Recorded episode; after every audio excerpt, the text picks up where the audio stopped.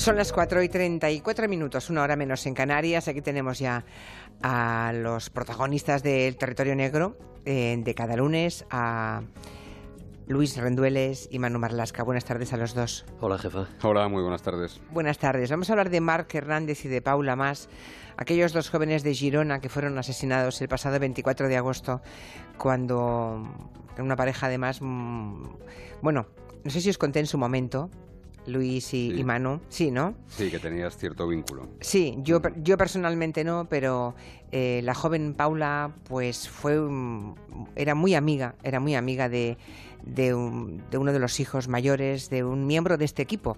Así que hablamos con conocimiento de causa. Fue un poco la primera novia, ¿no? Eh, y por tanto la relación con ella era maravillosa, se conocían perfectamente y por tanto sabemos qué, qué tipo de, de cría era ella y su novio actual, ¿no? Y Marc, Marc Hernández. Así que pues es un, es un asunto que nos, que nos toca mucho más de cerca. Bueno, Paula y Marc iban a pasar un día haciendo piragüismo en el pantano de Susqueda, gente ecologista que buscaba ambientes mm, de naturaleza, deportistas buenos chavales, ¿no? Una, una, una, una de esas parejas que si fuera la de nuestro hijo o nuestra hija con su novio o novia diríamos que qué majos, qué sanos, ¿no? Sin Bien, duda. algo así eran esa pareja. Bien, hace algo menos de dos meses los Mossos de Escuadra detuvieron al presunto autor material del crimen, a Jordi Magentí, un hombre que ya había sido condenado por matar a su mujer en el año 97. ¿no?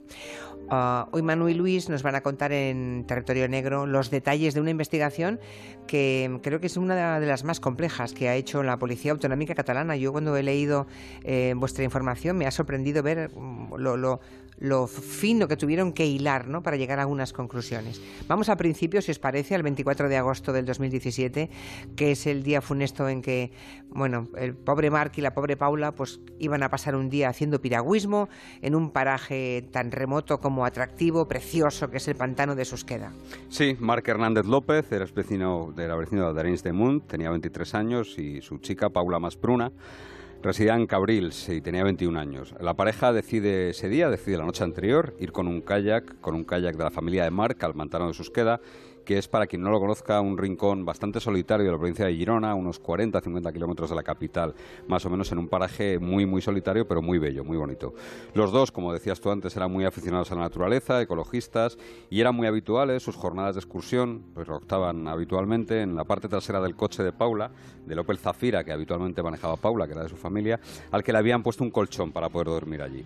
Ese día 24 de agosto pasan por un cajero automático de la cellera de Ter, las cámaras los graban allí, hace uno de ellos saca dinero y otro mete dinero, probablemente porque iban a hacer un fondo común o algo así, pasan también por una cafetería llamada La Parada, y la camarera los reconoce sin ningún género de dudas, y a las 10.18 la cámara de la presa de Susqueda, porque hay una cámara allí en la presa para evitar Menos mal, menos mal. para evitar suicidios, se puso para evitar suicidios esa, esa- esa cámara, graba el Opel Zafira adentrándose en la zona. A las 10.27, Paula envía a su madre un WhatsApp, una comunicación de WhatsApp, y esa, esa comunicación fue la última noticia que se tuvo de ellos. Las familias de Marc y de Paula obviamente denuncian su desaparición y supongo que lo primero que, que hacen los investigadores es poner lupa sobre las vidas de, de esta pareja, ¿no? Comprobar si tenían enemigos, qué tipo de vida llevaban, si había problema entre ellos, si tenían incluso, estudiarían, ¿no? Si tenían un perfil suicida. Sí, porque como te decía Manu, hay una, hay una cámara porque había habido varios suicidios en la zona. Es un sitio muy bonito, muy, muy poético y había habido algunos suicidios en la zona. Los días siguientes, el 25 y el 26 de agosto, las familias de Paula y de Marc denuncian las desapariciones. Los mozos entrevistan con familiares y amigos de la pareja. Todos van coincidiendo en que se trata de dos jóvenes absolutamente normales, sin ningún tipo de problema familiar ni laboral. Paula, que era la mayor de tres hermanos, es descrita por todo el mundo en el sumario, si viene, como una chica extremadamente responsable. Sí. Y Mark estaba muy ilusionado porque iba a comenzar a trabajar en el mes de septiembre, diez días, diez días después del, del suceso. ¿no? Así que nada hacía pensar que se hubieran ido por su cuenta, voluntariamente, y tampoco que tuvieran tentaciones suicidas. Descartado eso, la búsqueda se centra lógicamente en el pantano de Susqueda, ¿no? donde habían ellos anunciado a sus familias que iban a pasar la noche, iban a estar allí. Exactamente, así que por lo menos había un escenario tan claro como complejo de la desaparición. ¿no? En el historial de navegación del ordenador de Mark los Mossos de Escuadra encuentran varias búsquedas relacionadas con el pantano y además Paula le había dicho a la familia expresamente que irían allí, al pantano de Susqueda. Y muy pronto, desgraciadamente, empiezan a aparecer pruebas en las aguas del pantano. Solo tres días después de la desaparición, el día 27 de agosto, los Mossos hallan el kayak de la pareja con unas señales ya bastante inquietantes que hicieron pensar muy pronto en un origen criminal de la desaparición. Tiene tres cortes hechos con un cuchillo o una navaja y varias piedras para intentar hundirlo. Lo que pasa es que una de las partes del, del kayak, que se infla por partes, digamos, hay una de ellas que no la pinchan, que está todavía inflada y es lo que mantiene a flote el kayak. Y un día después de que aparezca el kayak, encuentran también el Opel Zafira. Aparece el Opel Zafira, el de Paula, de la familia de Paula, en el que habían ido al pantano los dos. Estaba hundido a unos 7 metros de profundidad y tenía una piedra pisando el, pedal del acelerador. El coche había sido lanzado al agua desde un paraje que, que, llaman la playa de los chinos, dentro del pantano de Susqueda, y a unas dos horas de distancia del sitio en el que se había encontrado el día anterior el kayak. Ese dato ya hizo pensar que quien se había deshecho del vehículo conocía muy bien la zona, porque es el único sitio del pantano, esa playa de los chinos, en el que un coche puede tirarse al agua desde la orilla. Y el 26 de septiembre, casi un mes después, se encuentran definitivamente los cadáveres, los cuerpos de Mark y de Paula, que asoman gracias a una bajada a la sequía, una bajada del nivel del agua en el pantano. Por la sequía, ¿eh? porque baja el nivel del agua, es cuando aparecen. Bueno, supongo que, claro, los cuerpos de los jóvenes mm, debieron añadir muchas pistas. Bueno, no solo los cuerpos, ¿eh? En el coche, por ejemplo, están la mayoría de los efectos, hay sacos de dormir, hay ropa, la documentación, las tarjetas de crédito de los jóvenes, incluso algo de dinero, cerca de 15 euros. Además, el cuerpo de Mark está atado a su mochila que alguien ha lastrado esa mochila con una piedra para lastrar a la vez el cadáver. ¿no? Lo que no aparece son, y no han aparecido todavía, los teléfonos de los chicos, los teléfonos de Mark y de Paula. Los dos cuerpos están semidesnudos y los dos tienen heridas de arma de fuego. Mark tiene tres disparos en el torso y Paula tiene una única herida de bala en la cabeza, como si se tratase de una ejecución, un disparo en la sien. Los Mossos no tienen dudas de que lo que están buscando es un asesino y de que se trata de alguien que conoce perfectamente la zona. Casi desde el primer momento ya tienen elaborado un pequeño perfil o los eh, primeros apuntes de un perfil criminal. O sea que ya antes incluso del hallazgo de los cadáveres había indicios claros de que Mark y Paula ni se habían marchado por propia voluntad ni nada por el estilo, ¿no? El hallazgo de los cuerpos lo que hace, y encima con dinero, o sea que tampoco fue para, robarles, también queda descartado, ¿no? Em, el hallazgo de los cuerpos finalmente confirma esa hipótesis, claro. ¿Por dónde empieza la investigación? Que me decíais que es una de las más complejas de la historia de los Mossos. ¿Por qué? ¿Por qué es tan complicada? Bueno, eh, vamos a ver todos los medios técnicos, todas las reconstrucciones, la ausencia de testigos, etcétera, etcétera, las cámaras, en fin. La primera, la primera premisa que tienen, la primera pista que tienen, la primera señal es que el autor del crimen es alguien que o bien vive eh, cerca del pantano o conoce muy bien el pantano. Además es alguien con capacidad de matar, una persona que maneja armas de fuego y que tiene la suficiente sangre fría, eh, experiencia forense lo llaman, como para ejecutar a dos personas y deshacerse de sus cuerpos, de su coche y de la embarcación, en sitios diferentes además. La investigación empieza por el estudio de las cámaras de seguridad de la zona, para comprobar qué coches estuvieron en el escenario en las horas críticas en aquel, aquel día de agosto. Se estudian con detalle todas las grabaciones de cinco cámaras especialmente tres de ellas, que van grabando los coches que entran por la única vía de acceso que hay al pantano de Susqueda. ¿Y ese estudio arroja ya algún resultado claro? Sí, da una primera pista muy muy importante. Se comprueba que el Opel Zafira de Mark y Paula llega al pantano a las 10.18 de la mañana y media hora antes, a las 9.46, es grabado un Land Rover Defender de color blanco que se convierte en un vehículo sospechoso por sus continuos movimientos. Y digo que es sospechoso porque el día 24 llega al pantano muy temprano, a las 6.19, y lo abandona a las 8.44, pero regresa a las 9.46 y no sale hasta las 14.30. El mismo coche está en la zona los dos días siguientes, vuelve y se va durante los dos días siguientes.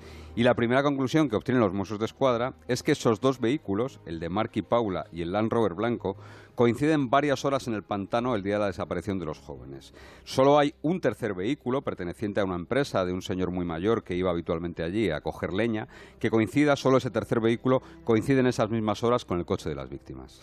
Bueno, ya hemos aprendido con Luis y con Manu que las cámaras de seguridad son casi un elemento imprescindible en cualquier investigación, ¿no? No me quiero imaginar que hubiera ocurrido sin esa cámara. Pero en fin, bueno, las cámaras, si las hay, como en este caso, una sola, pero que ha sido muy eficaz, y luego los teléfonos teléfonos móviles, ¿no? ¿Dieron pista los teléfonos móviles en este caso también? No, no, en este caso descartaron personas. Los Mossos de Escuadra logran identificar a toda la gente que aquellos días, 24, 25 y 26 de agosto, pasó por el pantano de Susqueda con un teléfono móvil encima. Todas esas personas fueron descartadas como sospechosas y otra de las conclusiones por descarte, como te decía, es que el asesino no llevaba teléfono móvil. No llevaba, claro. lo, que hace de la investigación algo muchísimo más complejo. bueno, claro, con un teléfono móvil, si el presunto asesino lo hubiera llevado, hubiera sido más fácil, claro. Decíais que los Mossos piensan desde el primer momento que el autor del crimen, mm, pues seguramente residía en la zona, ¿no? O se la conocía muy bien. Así que se pondrían, supongo, a estudiar cada uno de los habitantes que vivían próximos al pantano. Sí, todos y cada uno, que no son muchos, por cierto, son cinco concretamente. Cuatro de ellos viven en una zona conocida como Yoma, una especie de construcción que, estaban rehabilitando, y hay un quinto que vive casi como un ermitaño en la Font del Borni, otra zona del pantano de Susqueda, al otro lado del pantano de Yoma. A todos ellos se les toma declaración y dicen cosas que tienen mucho valor para los investigadores. Los cuatro habitantes de Yoma recuerdan claramente que en torno a las 11 de la mañana del 24 de agosto, es decir, el día la desaparición de Mark y Paula, escucharon mm, lo dicen más o menos igual los cuatro, con alguna pequeña diferencia, pero mm, básicamente dicen que escucharon una secuencia que es la siguiente. Tres disparos, un grito y un cuarto disparo. Todos ellos pensaron que se trataba de cazadores y uno de ellos, que salió de casa tras el desayuno, vio un Land Rover blanco, precisamente, el mismo, Land Rover blanco sospechoso. Eh, ¿Y ese 24 de agosto no había nadie más en el pantano de Susqueda? Sí, sí, había un matrimonio belga que estaban ahí de excursión ¿Belgas? y cuyo testimonio va a ser fundamental para fijar la hora y el lugar del asesinato de Mark y de Paula. La mujer ve el Opel Zafira de las víctimas adentrarse en la pista del pantano y su pareja oye con claridad más de una hora después les han perdido de vista, solo ya oyen tres disparos, la misma secuencia que te decía Manu. Tres disparos, un grito y un cuarto disparo. Lo curioso es que oyen lo mismo exactamente que los habitantes de Masyoma, pero están en un punto muy distante al otro lado del pantano. Y el excursionista hace una foto que va a ser muy fundamental en esta investigación. Ah, vamos por partes, que ahora viene una parte que a mí me ha parecido apasionante. Em, vamos a ver, eso es apasionante porque mm, de sacarse el sombrero ¿no? ante los investigadores de la policía, ¿no? Porque verán, verán, nos van a contar ahora Luis y Manu. Esos disparos y ese grito, desde luego, corresponden al crimen de Mark y Paula. ¿eh? Tres disparos, un grito y otro disparo. ¿Esos testigos mm, saben situar el lugar del que proceden? No, claro. No. no, evidentemente no. Ellos dicen, por un lado, la gente de Mas Yoma dice que oye eso, y por otro lado, estos dos excursionistas dicen que lo oyen, sobre todo uno de ellos.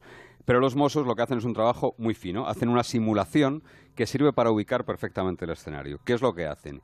Sitúan a agentes en los mismos lugares en los que estaban los seis testigos, los cuatro habitantes de Masyoma y la pareja de excursionistas. Que estaban muy distantes entre sí. Sí, ¿eh? sí, estaban. Es, muy difícil explicarlo sin un mapa, pero digamos que estaban en el otro extremo de una cola del pantano, una de las colas del pantano. Bueno, pues a una orilla está Masyoma, a la otra. O sea, tienen que hacer un poco la prueba de cómo es posible que esa gente que estaba tan distante oyesen lo mismo también. ¿no? Eso es, y lo que hacen es colocar policías, Mossos de escuadra, en los mismos lugares donde estaban los testigos, ¿vale? A partir de ahí, lo que hacen los Mossos es gritar y disparar con distintas armas desde varios puntos para ver si los seis testigos pueden escucharlo. Y solo hay un punto en el que pueden escuchar esos sonidos desde los dos lugares. Una zona conocida como la Rierica, donde hay una masía semiderruida, que es el pantano se tragó, el pantano se enterró bajo las aguas, y desde ese punto sí que se oía los disparos y los gritos. Pero además, en esa foto tomada por el excursionista de la que hablábamos antes, se aprecia un Land Rover blanco situado justo encima de ese lugar, de la Rierica. O sea que con esa prueba, que ahora la contamos aquí, la despachamos en, un minuto. Pero imagínense lo que es recolocar eh, a esas personas, ir probando de chillar y disparar y ver en qué momento coinciden que ambos, eh, de un lado y de otro, lo escuchan con precisión. Pero eso es estupendo porque ya tienen un lugar del crimen, ya han encontrado el lugar en el que se produce el crimen y aparece en ese lugar un vehículo relacionado con el asesinato. Lo siguiente supongo que sería vincular ese coche sospechoso a alguien, a una persona. Hay un dato más de, que te da idea de la, de la, dificultad de la investigación, que es que los investigadores se dan cuenta de que la piedra que encontraban, te decía Manu antes, en la mochila, lastrando la mochila de Mark, es idéntica a la que hay en la masía de la Rierica, es decir, el sitio donde se oyen, donde se, donde se hacen los disparos. ¿no? A partir de ahí, sabiendo que el lugar del crimen fue la Rierica, teniendo ese modelo de coche, los Mossos estudian 739 coches así. 739 Land Rover Defender blancos matriculados en la provincia de Girona. Madre mía. Y las pesquisas se centran finalmente en los 8 Land Rover Defender blancos que hay en Anglés, que es una localidad cercana al pantano de Susqueda, y acaban en uno, propiedad de una señora, una anciana llamada Rosa, A finales de noviembre de 2017, los Mossos ya tienen un sospechoso que es el sobrino de esa mujer, Jordi Mayentí, un tipo que 20 años atrás había matado a tiros a su esposa en, en inglés y que es reconocido fotográficamente por uno de los habitantes del pantano como la persona que conducía un Land Rover blanco y que estuvo varias veces en Susqueda en fechas cercanas al crimen de Mark y Paul. Claro, aquí se va cerrando el círculo, ¿no? Imagino que lo primerísimo que hacen los Mossos es ir a ver al tal Jordi Magentí. Sí, el 4 de diciembre concretamente acuden a su casa para tener una entrevista informal con él, bueno, pues para preguntarle a ver si había visto algo. Y Magentí ya comienza a cometer errores en esa entrevista. Niega, por ejemplo, haber estado allí el día de la desaparición de Mark y Paula, cuando los Mossos saben que ha estado, tienen grabado su coche en esas, en esas cámaras. Pero no le dicen nada, le dan cuerda. Trata en todo momento de desviar la atención Mayentí, dice que estuvo por el pantano con su mujer, pero unos días después, que no escuchó nada raro, pero que por allí, por esa zona, vio a cerca de 20 o 30 personas que primero dice que eran rumanos, luego kosovares, luego dice que pudieron ser marroquíes. Os digo una cosa, ¿eh? esa teoría no sé por qué se extendió, porque yo recuerdo que en días posteriores se habló de rumanos, kosovares o marroquíes. ¿eh? cierto. Al día siguiente de esa declaración informal que dice Manu, de esos primeros comentarios que hace a los Mossos, el 5 de diciembre Mayentilla hace una declaración formal en sede policial y va cambiando algo su historia y da algunos datos que sirven para que los Mossos empiecen a despejar dudas. ¿no? Mayentí insiste en que no estuvo en el pantano el 24 de agosto, les cuenta que pesca habitualmente en la Rierica, que es el lugar en que los Mossos ya han comprobado que se cometieron los dos asesinatos, y sí recuerda ese día ya que escuchó algunos disparos, dice él, esos días. Insiste la policía en que seguramente Mark y Paula fueron asesinados en Masjoma, donde él sabe que viven las cuatro personas del pantano, y en, definitiva lo que intenta es desviar las investigaciones. Claro, pero mm, entiendo que no le sirvió de mucho. La policía, los Mossos lo tenían bastante claro. Ya. No, no le sirvió de mucho. Los Mossos saben que Mayentí acudió al pantano no solo el día del crimen, sino los dos días siguientes. Seguramente, además, esos dos días lo que hace es intentar ocultar los cuerpos, el coche, el kayak, que se toma su tiempo. Tras escucharle, se dedican a vigilar y a estudiar a quien ya es su principal sospechoso y no se separan de él y no lo dejan de escuchar hasta que es detenido. Recopilan todos sus informes psiquiátricos en los que se habla de que se trata de una persona impulsiva, agresiva e incluso mm, con algún punto paranoico. Estudian su vida y comprueban que se casó con una mujer colombiana, una ex monja la que conoció por internet, que desde que ella se marchó a Colombia de manera inesperada, el día 29 de agosto, y esto es muy importante porque le compra un billete para que se marche inmediatamente a Colombia, el día siguiente a la aparición del coche, el de Opel Zafira de Mark y Paula, y desde que se marcha ella, él lo que está es dedicado a, ocuparse de su tío, de un, anciano que vive allí en la localidad de Angles. Además, mantiene una estrecha relación con su hijo Jordi también, que está al cargo de una plantación de marihuana. Y naturalmente los Mossos intervienen sus teléfonos y a partir del 15 de enero hacen otra cosa que también se hizo, que hemos visto eh, en el crimen de Gabriel, que es eh, poner micrófonos en la casa, en el domicilio de ellos. Bueno, y esas escuchas algún día nos tenéis que contar cómo se instalan esos micrófonos, ¿verdad? Lo de intervenir lo de intervenir sus teléfonos lo entendemos todos, pero instalar micrófonos en el domicilio, en fin. Para eso la policía tiene cerrajeros. Ya, ya, ya, ya. Vale, pues será. Vale, de acuerdo. Oído barra. Bien. Entonces, em, oyen, por tanto, los Mossos todo lo que habla Magenti. ¿Habla más de la cuenta? Habla poco, es muy prudente y sabe que tiene el teléfono intervenido. E incluso riñe a su hijo cuando le llama para contarle lo que está leyendo en la prensa de, del tema del pantano. El 8 de febrero hay una llamada muy significativa en la que su hijo le dice que ha leído que los Mossos de Escuadra mantienen sus sospechas sobre un todoterreno blanco que se ha visto en el lugar del crimen. Claro, está, está apuntando a que ellos tienen un todoterreno blanco. ¿no? Y Mayentí contesta con monosílabos y hasta por dos veces le dice a su hijo que no le llame por teléfono para hablar de esas cosas. Esas escuchas ambientales, las que se hacen con los micrófonos instalados en casa, revelan que Mayentí tenía previsto reunirse pronto con su mujer en Colombia y eso precipita la detención. Que además estaba un poco molesto, estaba enfadado con su hijo porque se quejaba de que este no le pagaba la parte correspondiente a los beneficios de la venta de marihuana. Él hacía las labores de vigilante en esa plantación de marihuana y además se enteran de que está preparando a su mujer ante una posible interrogatorio de los Mossos. Le dice lo que les tiene que contar a los Mossos. Al final, Magentí es detenido el día 26 de febrero y guarda silencio en todo momento, no, ni colabora con los investigadores y se limita a decir, incluso gritándolo en los traslados, que hay una imagen que todos hemos visto en televisión, ¿no? Gritando que él no tiene nada que ver con ese crimen. Sí, así es. Él se negó a declarar ante los Mossos de Escuadra, también, también ante el juez y lo envió el juez a prisión el 1 de marzo. Y allí, el primer día que está en, en la cárcel, delante del preso de confianza que le asignan para que no se haga daño, para que no haya incidentes, es la primera vez que Mayentí da lo más parecido a una versión del crimen y que se sitúa a sí mismo en el escenario el día del crimen. O sea, ¿le confiesa el crimen al compañero de celda? No exactamente, no exactamente. Él, pensemos que es el primer día que está en prisión, entra muy nervioso, entra muy pesaroso. Y lo cierto es que sí que se sitúa por primera vez, como decía Luis, el día del crimen en el pantano de Susqueda. Le cuenta a este preso de confianza que estaba viendo tranquilamente una película en televisión y que incluso se queja de la barrila, de la chapa que le está dando. Le cuenta que acudió ese día con su hijo para regar la plantación de marihuana y que mientras él estaba recogiendo agua del pantano, escucha gritos y disparos. Al volver, a donde estaba su hijo, se encuentra con los cadáveres y lo que dice es que le ayuda a deshacerse de ellos porque él conocía bien la zona. Mayentí le dijo al preso de confianza que no había dicho nada antes de esto, ni ante los mozos ni ante el juzgado, porque textualmente le dice que se tenía que comer el crimen porque él había matado a la madre de su hijo. El preso le contó la conversación a los responsables de la prisión y esto se lo comunican a los Mossos que toman declaración al recluso de manera formal. La pregunta es, ¿por qué hizo eso Magentí, no? ¿Responde a un impulso o, bueno, o es un tipo mucho más listo de lo que parece y forma parte de su estrategia? Todo parece indicar que forma parte de una estrategia, además de que es una forma de presentarse en prisión también, Julia, de, contar una historia para que en prisión te respeten más o menos, ¿no? Pero sí parece estrategia. No hay una prueba contundente, definitiva contra Mayentí, hay un montón, los hemos contado aquí, de indicios. Sí, sí, sí. Mm. Él sabe que en algún lugar, quizás en el coche de Paula, quizás en el kayak, quizás en los cuerpos de, los dos jóvenes, puede aparecer ADN suyo y que de esta manera se justificaría, ¿no? Él dijo que estuvo allí ayudando a su hijo, ¿no? Veremos si en el futuro sigue con esta versión a la que los Mossos no dan ninguna credibilidad, entre otras cosas porque han comprobado que el hijo de Mayentí, que sí tiene teléfono móvil, si lo maneja, no estuvo por la zona del pantano el 24 de agosto, el día de los asesinatos, porque hizo varias llamadas que le sitúan lejos del pantano. Ahora, menudo menudo individuo, ¿eh? No solamente mata, que eso sí que está confirmadísimo y eh, fue condenado y cumplió su condena, ¿no?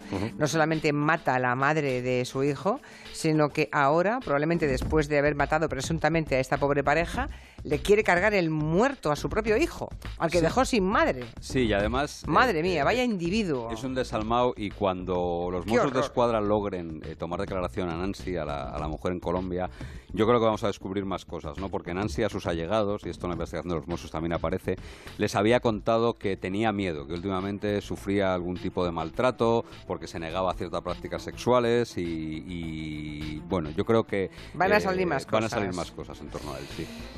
Tremenda la historia. Manu Marlasque, Luis Rendueles, muchísimas gracias y buenas tardes. Gracias. Hasta luego, que es martes, ¿eh? os lo digo para que no os despistéis.